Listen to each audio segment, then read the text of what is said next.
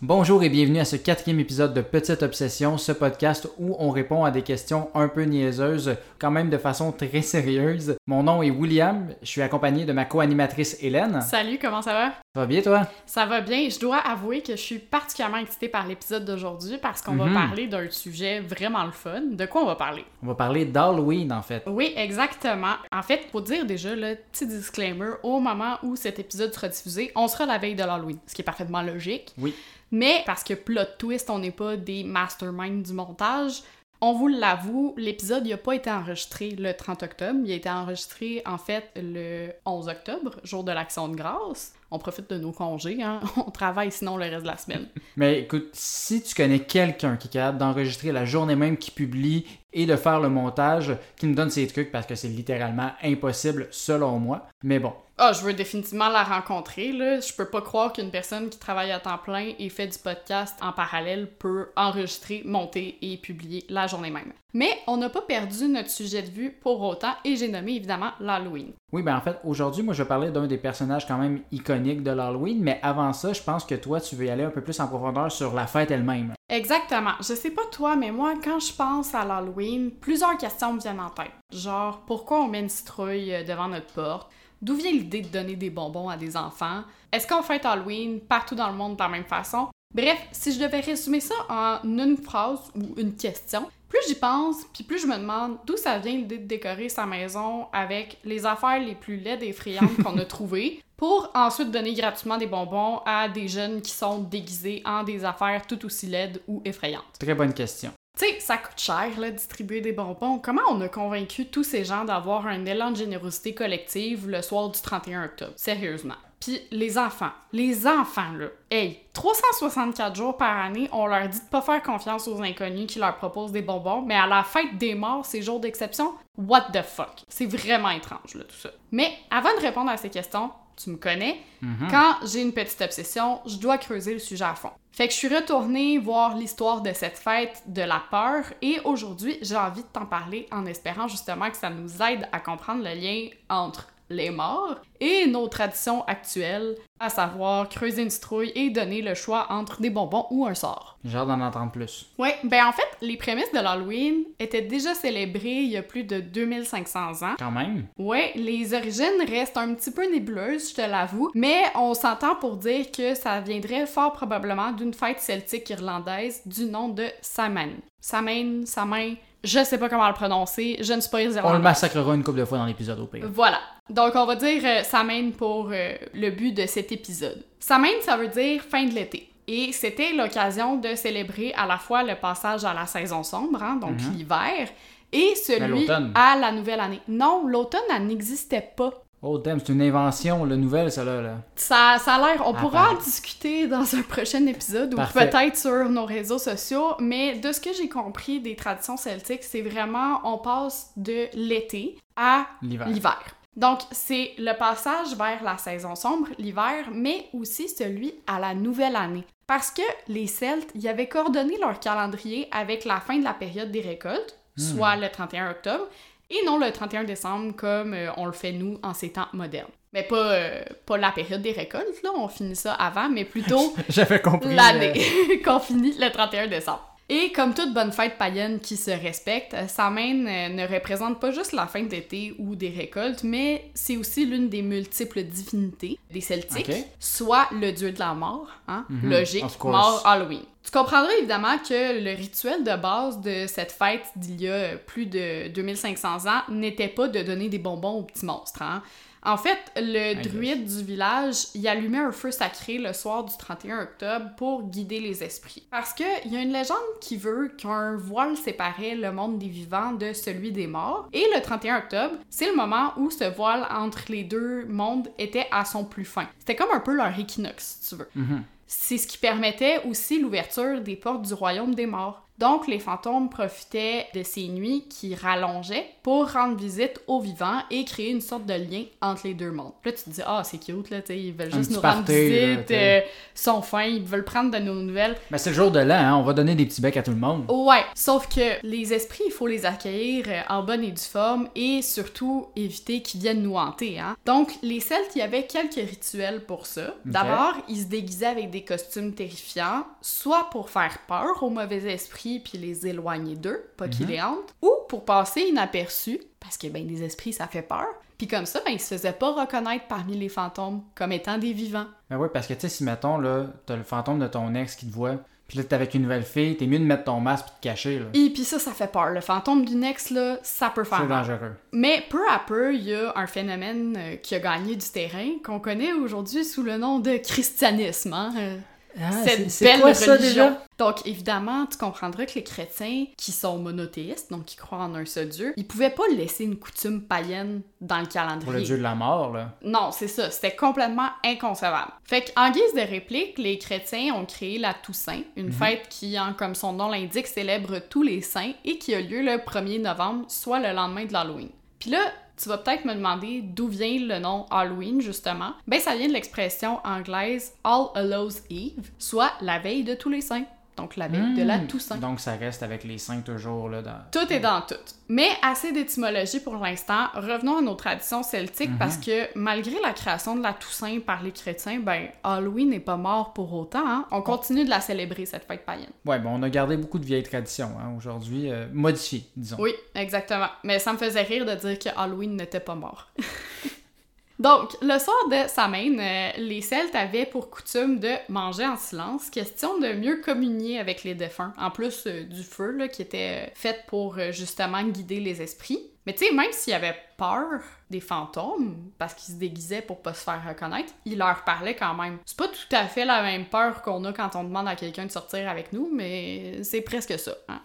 Ils déposaient aussi des offrandes au pied des maisons et du village, le plus souvent des gâteaux et des pommes, pour s'attirer les bonnes grâces des fantômes. Parce qu'après un an à errer, un fantôme, Ça a euh, ça a un petit creux en sapristi. Puis, ben, ils se disaient qu'en les nourrissant, au moins ils s'assuraient de calmer leur colère, si jamais ils étaient fâchés. Mhm. Pourquoi, on le sait pas. mais- Non, non, mais c'est comme... euh, T'es pas toi quand t'as faim. C'est exactement ça. C'est comme le slogan de Snickers qui le dit si bien on n'est pas nous quand on a faim. Fait que autant se faire nourrir comme ça, on sera pas en colère.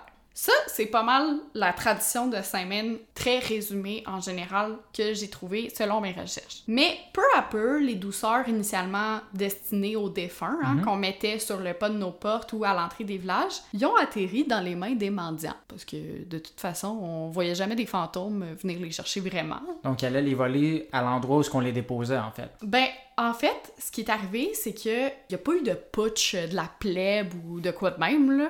Les mendiants qui sont comme « À nous les bonbons! » C'est pas ça, là. Exactement. Ok. C'était pas des bonbons à l'époque, hein. C'était des gâteaux et des pommes, je le rappelle. En fait, c'est juste que les plus pauvres, ils avaient pris pour habitude de faire du porte-à-porte, puis en échange de nourriture, ils promettaient de prier pour les âmes des défunts des maisons qu'ils allaient visiter. Mhm. Donc, par exemple, s'il y a un mendiant qui venait cogner euh, à notre porte, il allait nous dire Ah, est-ce que je pourrais avoir de la nourriture Puis en échange, je vais prier pour ton grand-père qui est décédé ou euh, ta tante ou peu importe. donc c'était prié pour l'esprit et non pour tous les saints, comme catholique. Exactement. D'accord. Par contre, il y a parfois des mendiants qui portaient des costumes en hommage aux saints et probablement pour aussi mieux s'attirer les faveurs des gens chez qui ils cognaient, hein, parce que c'était quand même très croyant à l'époque. Moi, j'imagine juste qu'à la place de des enfants qui courent dans les rues, c'est juste 40 mendiants tout habillés en archevêque qui cognent à des portes tout en même temps, puis c'est fantastique.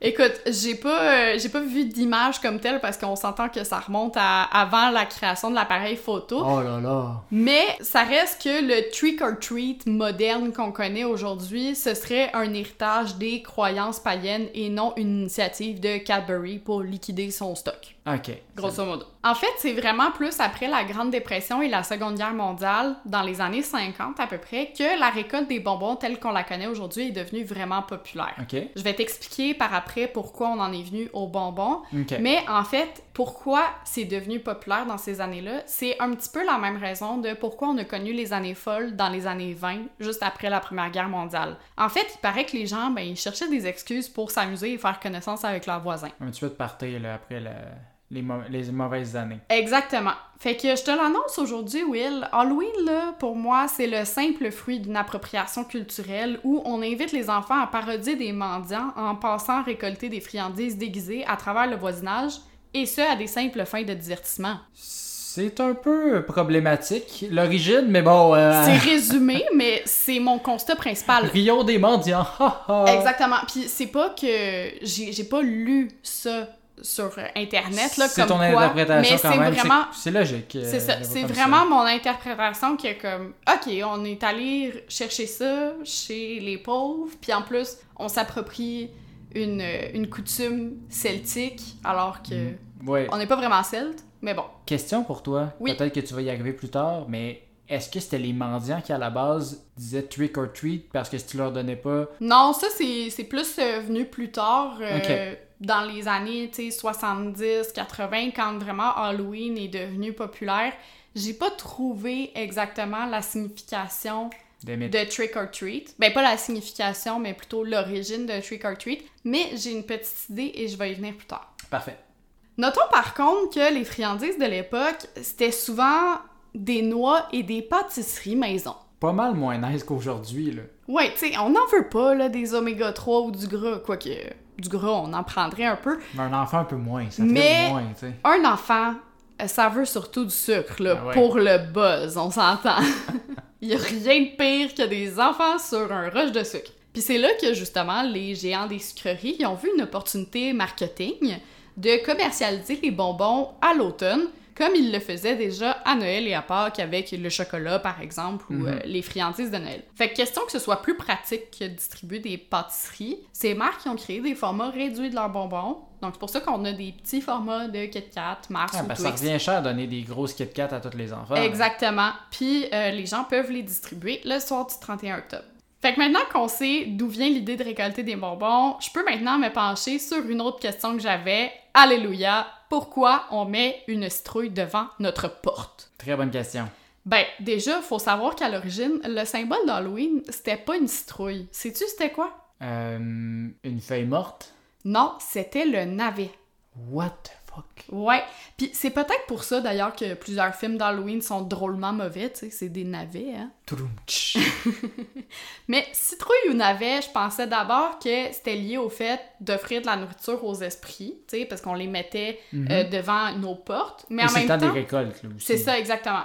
Mais en même temps, je me disais, donc qui qui voudrait recevoir un navet? Tu sais, t'es déjà mort. Impose-toi pas cette double peine de recevoir un navet. Je rigole là, mais le navet comme tel, en fait, ça fait référence à un vieux conte irlandais, encore une fois, dont tu as certainement déjà entendu parler, Jack O'Lantern. Connais-tu un peu l'histoire de Jack O'Lantern? Ben, je t'aurais dit, est-ce que le gars il avait une tête de citrouille, mais finalement peut-être une tête de navet, je le sais pas. Non, même pas. En fait, c'est l'histoire d'un homme ivrogne et avare, hein? donc un- une Un- personne qu'on aime beaucoup. Très sympathique, là. Voilà.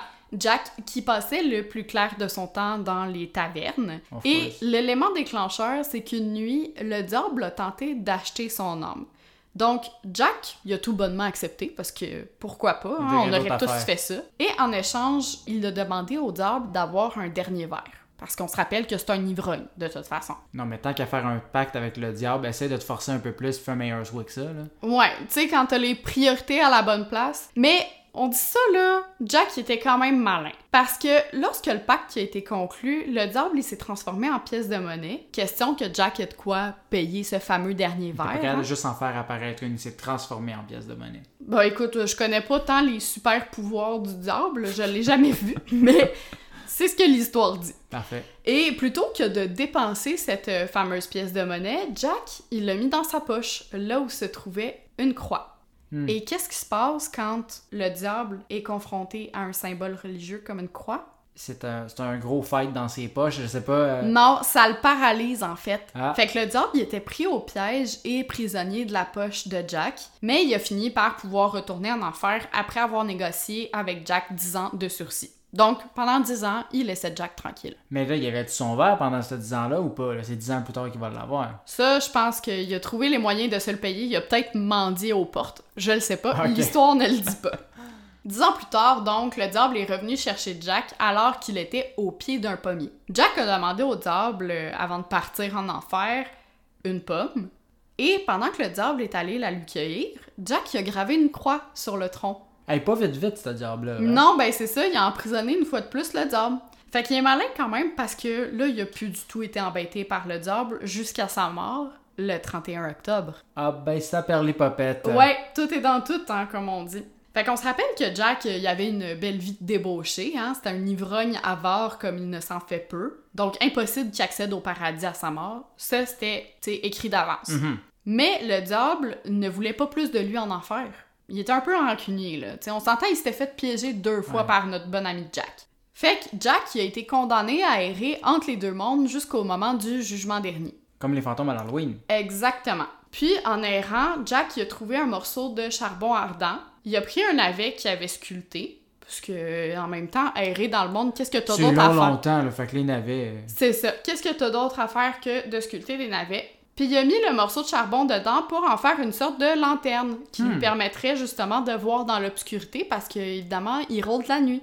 Donc de là vient son nom de Jack o' Lantern ou Jack à la lanterne en français. Puis ben évidemment le- la légende veut que tous les soirs du 31 octobre, donc le soir de sa mort, il reviendrait errer dans les rues. Donc pendant longtemps, les Irlandais ils ont eu cette tradition de sculpter des visages sur des navets à cette période de l'année et de les placer devant leur maison pour faire peur aux mauvais esprits. Tu sais, ils ont comme fait un merge de Samhain et Jack o' Lantern. Un petit crossover, là. Exactement. Fait qu'il y a quand même un lien entre les deux, outre leurs origines irlandaises. Mhm. Mais là, tu vas me dire, OK, ben, d'où ça vient la citrouille d'abord? Ben, en fait, au 19e siècle, alors que l'Irlande vivait une importante famine, il y a plusieurs Irlandais qui sont venus s'installer aux États-Unis, hein. Puis là, il y a certains écrits qui disent que les Irlandais n'arrivaient pas à trouver des navets pour perpétuer cette tradition, fait qu'ils ont opté pour la citrouille en guise de remplacement Hmm. parce qu'elle était particulièrement répandue aux États-Unis. Mais il y en a d'autres aussi qui affirment plutôt que de creuser dans une citrouille, ben c'était tout simplement plus facile que dans un navet, et avec raison. Quoi qu'il en soit, tu comprends qu'en raison de ses origines, Halloween, c'est une fête plus connue dans les pays anglophones que francophones. hein. Donc l'Irlande, l'Angleterre et les États-Unis, étant donné que les Oui. Irlandais sont allés là-bas. Oui, puis même l'Australie, le Canada, bref, un peu partout où l'Angleterre est allée euh, coloniser. si C'est beaucoup d'endroits, ça, quand même. Voilà. En France, par exemple, il n'y a pas vraiment de coutume pour Halloween. Euh, moi, je me rappelle que quand j'en parlais à mes cousins et cousines là-bas, j'avais l'impression de voir un chevreuil sur le bord d'une autoroute, là, illuminé par des phares. Comme je parlais pas le même langage qu'eux. Mais ils ont la Toussaint, par contre. Ils ont la Toussaint, ils ont même une semaine de vacances à la Toussaint parce Ah que c'est ben. une fête religieuse, puis les Français sont tout le temps en congé. Donc ils ont juste pris un autre chemin sur la même fête. Ouais. Sauf en Bretagne, par contre, où jusque dans les années 1950, on sculptait des lanternes dans des betteraves ou des rutabagas, puis on les plaçait sur le bord des routes pour faire peur. Mais ça s'arrêtait pas mal à ça. En fait, je dis qu'Halloween n'existait pas vraiment en France, là, mais en 97, il y a la compagnie de télécommunications Orange qui a fait un gros stunt pour le lancement du téléphone mobile Halloween. On salue le nom. Non, ça, je le refuse. Les autres, je les acceptais, ceux-là, c'est non. Ce téléphone qui était évidemment de couleur orange, hein? De la compagnie Orange, a Voilà. surprise. Tout est dans tout, encore une fois. Euh, bref, euh, pour leur stunt, ils ont disposé de pas moins de 8000 citrouilles sur la place du Trocadéro à Paris, qui fait face à la Tour Eiffel. Je sais pas toi, là, mais je trouve ça extraordinaire comme stunt. Que genre, tu te lèves un matin, tu sors du métro, puis tu vois juste 8000 citrouilles. C'est un excellent stunt, mais qui finalement n'a pas fait plus que les Français sur l'Halloween aujourd'hui. hein. Non, c'est ça. Parce que c'est une fête qui est perçue comme étant très commerciale. Tu sais, c'est venu vraiment tard en France. Fait que déjà là, les compagnies de bonbons, par exemple, il y avait la main mise sur ce marché. C'est pour ça aussi qu'on dit que ça n'a pas vraiment fonctionné en France. Ah, le capitalisme américain va finir par les avoir. Ouais. Puis on sait évidemment pas qu'est-ce qui a été fait de ces 8000 citrouilles. Est-ce qu'ils ont fait des tartes qui ont donné à des mendiants miam, miam, ou... euh, Je sais pas. À des mendiants. à des mendiants déguisés en saints. Bref, si on se transporte de l'autre côté de la planète, donc plus proche de chez nous, au Mexique et même en Amérique latine, on Mhm. fête plutôt El Dia de los Muertos, le jour des morts, hein, Ouais. qu'on connaît bien, où la mort, c'est presque un prétexte pour célébrer la vie, en fait. Là. On ajoute des couleurs, des motifs souvent joyeux à des symboles un petit peu plus macabres, genre Yeah. des crânes. Ouais, puis il y a le même principe un peu là, du, du passage des, des morts là, avec eux. Exactement, exactement. Puis c'est probablement la fête la plus importante dans la culture euh, latine. Mhm. En Polynésie française, c'est le Turamara. Encore une fois, pas certaine de la prononciation. Oui, mais tu roules si bien tes airs, on sent un effort. C'est pas tant les R qu'il y a que 4 A dans le nom, mais dont deux collés. Bref, euh, lors de la Turamara, les cimetières sont littéralement inondés de fleurs et dès la tombée de la nuit, on y met des bougies, on y entend des chants religieux. Bref, apparemment que c'est magnifique. Hmm. À l'île Maurice, dans l'océan Indien, en plus des prières traditionnelles, on prépare souvent le repas préféré des défunts qui étaient dans notre entourage et on le dépose sur leur tombe avec un verre de rhum, évidemment. Ben oui, parce que les fantômes, ça soif aussi, ça pas juste faim. Hein. C'est comme des pirates. À Taïwan, octobre, c'est plutôt la fête des lanternes. Fait qu'une célébration qui est beaucoup plus joyeuse et colorée que la version anglo-saxonne qu'on connaît d'Halloween. Puis Jack est pas relié à celle-là. Là. Non, c'est ça. Fait que dans le fond, c'est un petit peu plus euh, le jardin botanique, mais à l'échelle d'un pays, si tu veux. En Chine, le septième mois du calendrier lunaire, c'est le mois des fantômes. Donc, leur retour sur Terre est célébré par des repas réconfortants hein, pour apaiser les esprits, un peu comme les traditions celtiques, et de l'encens qui vise à les apaiser et à les délivrer de leurs tourments. En Sicile, les parents y déposent discrètement des cadeaux qu'ils achètent à la foire des morts dans la chambre des enfants durant la nuit du 1er au 2 novembre. Puis les enfants, bien évidemment, ils croient que ce sont les défunts qui sont venus les porter, un peu à la manière de la fée des dents, si tu veux. C'est pas sous l'oreiller par contre, parce que ça rentrerait pas bien. Là. Non, non, non, c'est vraiment plus déposé. C'est un mélange, en fait, fée des dents puis Noël, sauf qu'il n'y a pas de sapin.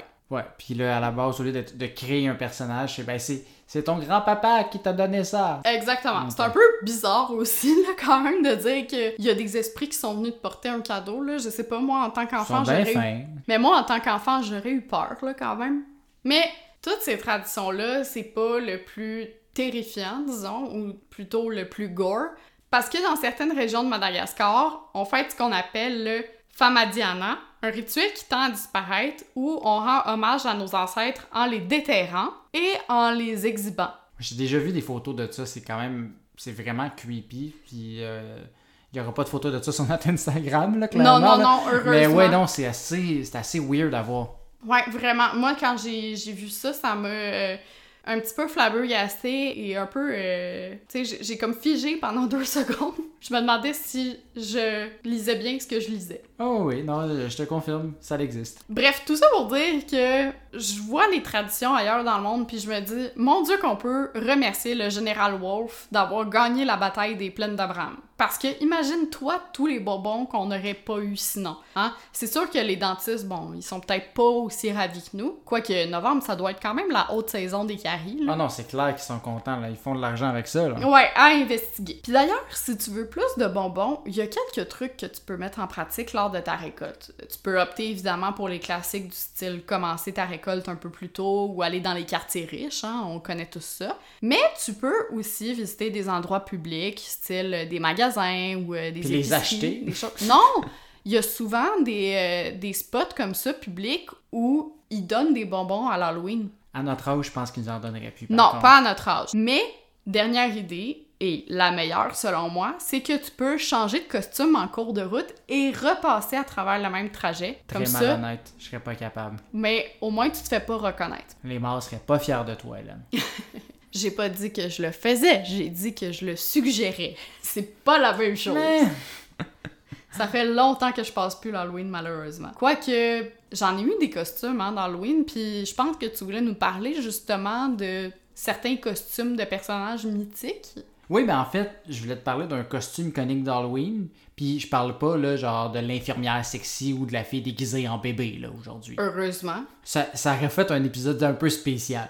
Euh, en fait, comme d'habitude, je suis tombé par hasard sur mon sujet. Euh, je faisais des recherches sur les couleurs de l'Halloween, le noir et l'orange, principalement, qui, soit dit en passant, proviennent principalement du fait qu'on s'habillait en noir pour signifier le deuil pendant euh, les- ces fêtes-là et du orange qui provient lui plus du feu dont tu parlais là, un peu plus tôt, qu'il y avait pendant les festivités, ainsi que ben, le changement de couleur et les récoltes. Oui, exactement. C'est pas venu avec la citrouille. C'est vraiment plus euh, des significations telles que le feu, comme tu dis, puis les récoltes. Ensuite, ça a été aussi approprié par des compagnies qui fabriquaient euh, des décorations, etc. Mais dans tous les cas, pas quelque chose pour faire un épisode complet. Hein? Euh, Je viens de faire un gros 30 secondes là-dessus. Tout ça pour dire comment je me suis rendu, je pourrais pas te le dire, mais dans mes recherches sur les couleurs, je suis quand même tombé sur une histoire qui était, ma foi, fascinante et saugrenue. C'est-à-dire la raison pourquoi les sorcières volent sur des balais. Je trouve que c'est une excellente question, puis je suis presque déçue de pas y avoir pensé. Mais j'y ai pas pensé, je suis tombé dessus par hasard, les merveilles de la recherche pour le podcast. C'est une courte histoire quand même, mais vraiment fascinante. Donc, premièrement, ben, on va remonter un peu dans le temps pour parler des sorcières dans l'histoire. Je pense pas que j'ai besoin de te faire une définition d'une sorcière. On- Non, je sais à peu près ce que c'est et je dois avouer que je me suis déguisée en sorcière dans mes jeunes années d'enfant qui Ah, passaient ben, l'Halloween. Voilà. Moi, je me suis déguisé en Harry Potter. Ah. Donc, peut-être. Donc, le mot sorcière provient du latin populaire sortiaris, qui signifie diseur de sort. Mhm. Donc, on retrouve des références aux sorcières ben, jusqu'en l'Antiquité, en fait. Entre autres, dans l'Odyssée d'Homère, où il y avait Circé qui a transformé euh, la gang d'Ulysse en cochon en droguant leur verre. Ah ben oui, pourquoi pas? Ben oui, comme quoi il n'y a pas juste dans les bars louches qu'il faut surveiller son verre. hein. Il là là, non, ça c'est sûr. Ensuite, ben, l'histoire des sorcières, ben, ça vient beaucoup au Moyen Âge, où, entre autres, il y avait Clovis, le premier roi des Francs, dont on a parlé dans notre premier épisode du podcast, euh, Wink Wink. Allez l'écouter. Ben pas tout de suite, là, après celui-là quand même. Après, là, quand même, là, vous- Mais- vous, avez le temps de finir celui-là, puis C'est ça. Il est sur toutes les plateformes d'écoute. c'est ça.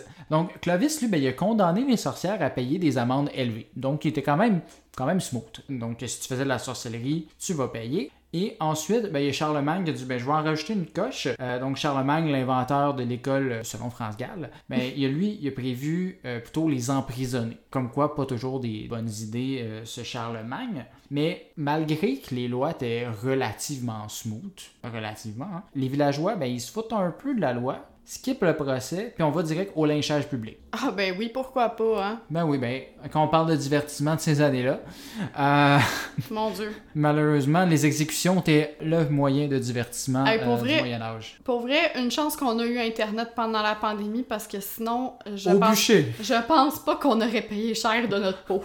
Donc, vient un temps au 15e siècle que finalement, ben, on est vraiment rendu dans une chasse aux sorcières. C'est pleinement lancé. Ça rentre plus dans les lois. On se rend dans des procès et, ben, justement, aux fameuses exécutions, brûler les sorcières, comme on Ouais. connaît de l'histoire. Ouais, comme on a vu dans nos cours d'histoire euh, sur l'Inquisition, l'index et tout ça, là. Exact. C'était tellement rendu intense qu'il y avait même un traité qui a finalement été retiré très rapidement par la suite dans l'histoire, tu comprendras par ce que je vais te dire, qui est écrit par deux bozos qui devraient mériter d'être lynchés ici maintenant dans ce podcast, Euh, c'est-à-dire les dominicains Henrik Kramer et Jacques Spreger qui ont écrit le Malus Maleficarum ou Marteau des sorcières Ok. qui codifiait les croyances préexistantes et qui est stéréotypes absolument dégueulasses et misogynes de, de façon beaucoup trop détaillée sur pourquoi les femmes seraient de nature plus prédisposées à céder aux tentations de Satan, donc à devenir sorcières. Selon eux, c'était parce qu'elles étaient plus faibles et inférieures euh, intellectuellement. Mais je comprends pas ça parce qu'en même temps, on dit que c'est la femme qui est la tentation. Tu sais, Ève, c'était la tentation. Puis là, on dit que c'est Satan la tentation, puis que c'est les femmes qui se laissent tenter. Ah, les contradictions chez les catholiques, hein, on est d'accord qu'il y en a quelques-unes. À peine. Donc, le traité, mais il fait pas juste décrire pourquoi les femmes deviennent sorcières, mais aussi comment euh, capturer les sorcières telles des Pokémon du Moyen Âge. comment instruire le procès, organiser leur détention et comment les éliminer. Ils mettent quand même en garde contre la confiance qu'on peut accorder aux témoignages parce que les accusations ben, sont souvent faites par vengeance ou par envie. Donc, faut pas toujours s'y fier. Mais même s'ils ont écrit ça, au final, ça change pas grand-chose parce que des rumeurs publiques ben, sont suffisantes pour amener quelqu'un devant les tribunaux. OK. Donc, Mon euh, Dieu, une chance que les réseaux sociaux n'existaient pas à cette époque-là. ah, ça aurait été terrible. Mais par contre, une fois rendu au tribunal, faut faire attention en tant qu'avocat de pas trop défendre les accusés.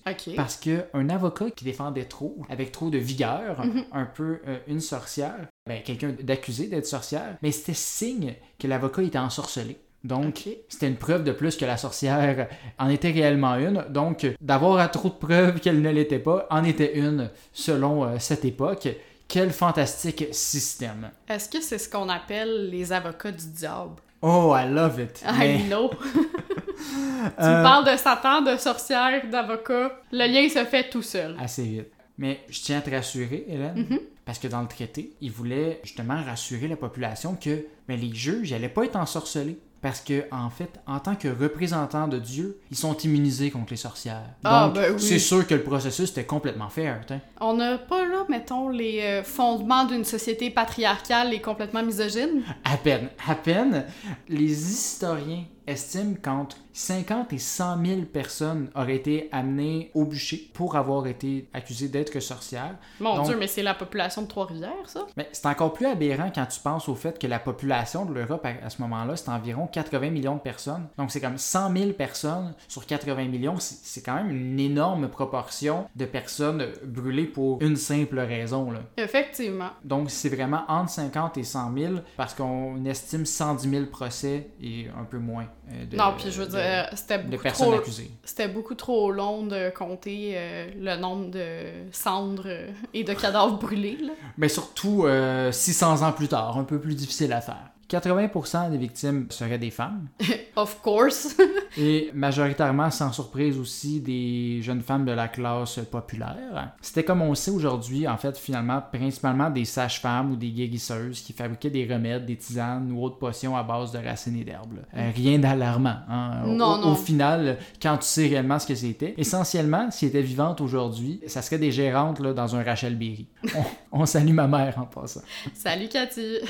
Ce qui est ironique dans le traitement qu'on faisait subir à ces femmes-là, c'est que dans les mêmes années, il était aussi pratique courante dans les monastères d'avoir un jardin qui faisait pousser des herbes pour fabriquer des onguents et utiliser des plantes médicinales sans qu'eux soient accusés de sorcellerie. Hypocrisie, sexisme, franchement, l'Église catholique serait pas capable de faire ça. là. Ben non, c'est jamais arrivé. Puis, tant qu'à moi, il y a pas mal plus de chances que ce soit la gang de gars en toche brune qui sera juste le dessus de la tête qui sont contrôlés par Satan. là. tu prends pas cette décision-là sans que ça soit un prank. là. Mais bon, revenons à nos sorcières bien-aimées. Oh, j'aime le petit clin d'œil. Il était bien connu que les sorcières faisaient aussi des cérémonies nocturnes appelées sabbat, dans lesquelles euh, elles faisaient des rituels, des potions, puis qui s'enduisaient d'onguents. Le 31 octobre était d'ailleurs euh, le moment favori des sorcières. Mhm. Je pense qu'on on appelle aussi la, la Samhain la fête des sorcières. si En fait, euh, la Samhain, comme c'est la nouvelle année, on dit que c'est la nouvelle année des sorcières. Donc, ce que tu me dis là, disons que ça me surprend pas tant que ça. Bon. Mais peut-être que nos auditeurs, oui. Ben, ça, toi, ça te surprend pas. L'origine du mot sabbat est disputée. Il s'agirait peut-être d'une déformation de Sabbacissus ou Sisus, qui fait référence au dieu Bacchus, l'équivalent romain de Dionysos, qui était donc le dieu du vin, de l'excès, puis des 5 à 8 à Sherbrooke. Oh, ça me manque tellement.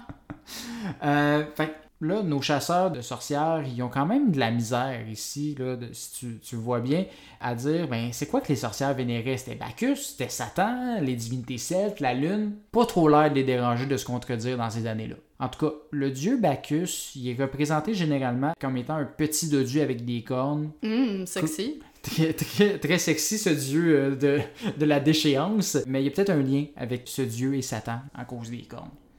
Euh, selon d'autres, le mot sabbat ferait aussi référence à la Shabbat chez les Juifs, pour désigner la, la journée de repos et de prière. J'allais justement te poser la question parce que je trouvais que ça sonnait un petit peu comme euh, la Shabbat. Donc, contente de l'apprendre. Donc, de l'antisémitisme en plus de du sexisme, ben voyons donc, il y a pas ça dans l'histoire. Évidemment, fallait que ça vienne. Ce serait aussi malheureusement en mélangeant les stéréotypes entre les deux que proviendrait un peu le long nez euh, crochu des sorcières, étant donné qu'il y a le stéréotype du, du grand nez des juifs. Mélanger des stéréotypes, voyons, ça s'est jamais produit, ça? Ça non plus. Ben voyons, je ne, comprends pas. ne serait-ce pas là la prémisse de toute théorie conspirationniste? Tout ça pour dire que les sorcières, ben, ils se réunissaient en cachette dans des endroits isolés. Puis pour qu'ils s'y rendent, ben, ils étaient capables de se déplacer apparemment en volant ou à l'aide d'une rafale de vent, parce qu'apparemment, ils ventaient bien fort au Moyen-Âge. Non, non, c'est juste qu'il y avait beaucoup d'ouragans, à l'époque. C'est ça, causé par les sorcières. Sinon, c'était à dos d'animaux magiques ou, encore une fois, avec des onguents. Est-ce qu'ils glissaient au sol comme un pingouin? Je sais pas, c'est pas clair. C'était peut-être pas les pingouins qui glissaient le plus loin, comme Matrobi dans OD. Je vais faire comme si je comprenais cette référence. Mais bien entendu, la croyance la plus répandue, c'est qu'elles se déplaçaient avec leur balai. J'ai aussi lu, euh, parenthèse, qu'il y avait des histoires comme quoi il y aurait des sorcières qui laissaient parfois leur balai dans leur lit, en donnant au balai leur apparence pour que leur mari se rende pas compte qu'elle était partie. Après ça, ces gars-là, ils essaient de nous faire croire que c'est les femmes qui sont connes. Moi, j'avais toujours dit, là, je suis pour l'égalité des hommes et des femmes, mais clairement qu'on est le sexe fort. On est égal, là, on est égal. Non, non, mais là, crime. À quel point vous êtes sans dessin pour pas vous rendre compte que vous êtes couché à côté d'un balai, franchement. Il, il dormait fort, j'imagine. Alors, le ballet chez les sorcières aurait deux origines en soi. La première, ben, ça serait peut-être Baba Yaga, personnage marquant dans le folklore russe, là, qui habite dans une petite maison avec des pattes de poulet. Les pattes de poulet, ça n'a pas rapport, là, mais ça me fait juste vraiment rire à chaque fois que j'entends parler de Baba Yaga, de, de cette image-là, en fait. C'est Euh, vrai que c'est quand même assez drôle. Baba Yaga, ben, elle partage beaucoup de caractéristiques avec les sorcières. C'est une vieille madame avec des pouvoirs surnaturels qui vit dans le bois. On voit le lien. Puis elle utilisait aussi un balai pour effacer ses traces de, de ce qu'elle avait fait là, comme Ah! sortilège. Donc, il y aurait peut-être une origine là-dedans. Mais l'autre origine ben, est un peu plus complète. En fait, c'est que ça proviendrait des fameux onguents que je Mhm. parle depuis tantôt. Ces onguents ben, contenaient généralement un mélange de différentes plantes, dont je vais aussi massacrer le nom. Donc du euh, jusquiam, de la belladone, de la mandragore ou du datura, parce que c'était des plantes riches en alcaloïdes tropaniques. Moi, euh, j'ai lâché ma chimie, là, à la première session de cégep. Mes cours de chimie sont loin, fait je vais te résumer, et on va pas aller dans un- une grosse parenthèse scientifique. Ces alcaloïdes-là ben, sont toxiques, puis ils se divisent en trois groupes qui sont tout aussi imprononçables. Donc, euh, l'ioschiamine, la scopolamine, le calistégénie et la cocaïne. Ah, la fameuse coco. Ben c'est ça. Là, on, on voit un peu plus un lien. Les plantes que j'ai mentionnées sont dans le premier groupe, donc avec les euh, ou euh, scopolamines. Et tu comprendras qu'en étant dans la même catégorie, en gros guillemets, que la cocaïne, il y a des petits effets dans le coco associés à ces plantes-là. Mhm, je vois. Donc, pour éviter un gros bad trip, on rajoutait à ces plantes euh, là, ben, de la joue-barbe ou des fougères pour atténuer un peu la toxicité des plantes, puis on obtenait ben, un onguent qu'on pouvait euh, ensuite euh, se badigeonner amplement. Ok, donc les sorcières, dans le fond, c'était les premiers à couper la drogue pour pouvoir en vendre plus puis mettre plein de cossins dedans, là. Non, là, c'était plus pour juste vraiment pas mourir. Euh, c'était comme on retire le fentanyl de l'intérieur de notre drogue, là. C'est équivalent, là. Euh, idéalement, pour sentir euh, le buzz, euh, fallait appliquer l'onguent par frottement sur la peau fine. Donc, euh, les tempes, les aisselles, les chevilles, les poignets. Oui, c'est là aussi où on teste le lait pour savoir s'il est trop chaud pour les bébés, donc... lien que je ne vois plus ou moins, mais d'accord. Moi aussi, mais c'était juste pour dire que j'avais des connaissances sur la peau fine. Bravo. Puis je sais m'occuper d'un bébé. Ouais, ouais, À peu près. C'est tout ce qu'il faut. Idéalement, pour sentir le buzz, fallait appliquer l'onguent euh, par frottement sur la peau fine. Fait que les tempes, les aisselles, les chevilles, les poignets, ou dans les muqueuses pour une absorption plus rapide et forte. Quand je dis muqueuse, je parle bien entendu de l'organe de copulation féminin, puis de l'autre trou qu'aucune fille n'a jamais utilisé parce qu'ils font pas numéro 2. Là. c'est vrai qu'on en fait pas. C'est une légende urbaine. Donc, les jeunes qui se mettaient des tampons de vodka dans le compacteur à déchets, là, ils n'ont rien inventé. Puis encore là, en passant, certaines études en pharmacologie disent que l'administration de drogue par le rectum, ça fait pas nécessairement l'effet escompté. C'est plus dans le trou en avant là, que ça fonctionnerait pour mesdames les sorcières. Intéressant, j'en prends note. si tu veux. Mais Non, mais tu sais, si un jour euh, j'ai cette idée folle, c'est pas une bonne idée. Je te le, je te le conseille pas. Mais c'est quoi le lien avec le balai? En fait, selon certains documents d'enquête sur des sorcières au 14e siècle, il aurait trouvé des pots d'onguents à côté de bâtons qui auraient été enduits de cet onguent-là et qui auraient servi à aider à l'application au niveau de certains endroits du corps. Donc, euh, par frottement. Donc, euh, je te laisse imaginer un peu ce qui est venu en tête de ces gens-là. Ce qui a fait qu'ensuite, ben, on a retrouvé plusieurs peintures images de femmes nues qui chevauchent un Mhm. bâton ou, ou un balai, soit assis ou couché. Le bâton euh, dans l'entrejambe, dis- disons ainsi. D'accord. Euh, pas rentré, mais sur, sur le long. Comme assis, comme on voit une sorcière. en fait. Merci pour tous ces détails. Mais écoute, d'où l'image aujourd'hui de la sorcière à califourchon euh, sur son balai. Qu'est-ce qu'il y en a en fait du fait de voler avec le balai? Ben, les effets de ce fameux onguent, ben, c'était d'être un analgésique, mais aussi d'être un hallucinogène qui donnait l'impression de planer ou de voler. L'effet de la drogue sur l'esprit a donc été ben, reprise dans l'histoire, peut-être un peu trop de façon littérale, et il a été déterminé que ces femmes étaient capables de voler, littéralement. On a- Tout à fait plausible. ben oui. Donc, combinons cet élément-là avec l'image de la femme couchée sur son balai, puis on retrouve quelqu'un qui vole littéralement avec son balai.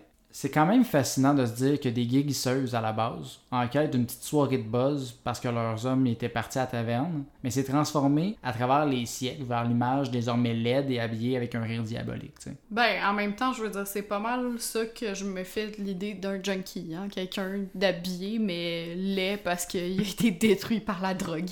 Je sais pas si les sorcières étaient vraiment plus détruites ou s'il y avait juste des bons petits buzz. Tu sais, on a eu cette image-là qui a évolué avec les siècles. Puis si on veut pousser encore plus loin, ça a aussi mené éventuellement à Harry Potter, comme je parlais tantôt, qui joue au Quidditch sur son Nimbus 2000, qui a ensuite, à son tour, évolué en des gens dans la vraie vie qui ont adapté le sport, le Quidditch. Donc, dans plusieurs universités, dont McGill, il est maintenant possible d'observer des gens avec un bâton entre les jambes qui court après un gars habillé en jaune qui se prend pour un vif d'or. Comme quoi, on retrouve dans les petits pots les meilleurs onguents et dans les meilleurs onguents les meilleures histoires. oh wow, j'adore ça. C'était ma petite touche poétique pour cette fin euh, d'épisode. Donc, c'est ce qui conclut l'histoire euh, des sorcières pour euh, aujourd'hui. Peut-être une autre histoire sur un autre personnage mythique de, de l'Halloween l'année prochaine, qui sait? Mais pour aujourd'hui, c'était la fin de notre épisode 4. Je te laisse le mot de la fin, Hélène. Oui, ben écoutez, si vous avez aimé l'épisode, on vous invite à vous abonner, lâcher un petit like, euh, la petite cloche, là, le classique euh, que toute bonne personnalité publique euh, lance. Je suis pas en train de dire qu'on est des personnalités publiques, là, loin de là. Mais bref, tout ça pour dire que si l'épisode vous a plu, on vous invite à vous abonner sur la plateforme de votre choix, que ce soit Spotify, Apple Podcast, Google Podcast, YouTube, peu importe. Abonnez-vous. Et euh, suivez-nous évidemment sur les réseaux sociaux, euh, sur Instagram, Facebook et TikTok pour plus de contenu qui joignent le futile à l'agréable. Merci à tous et à la prochaine. Bye!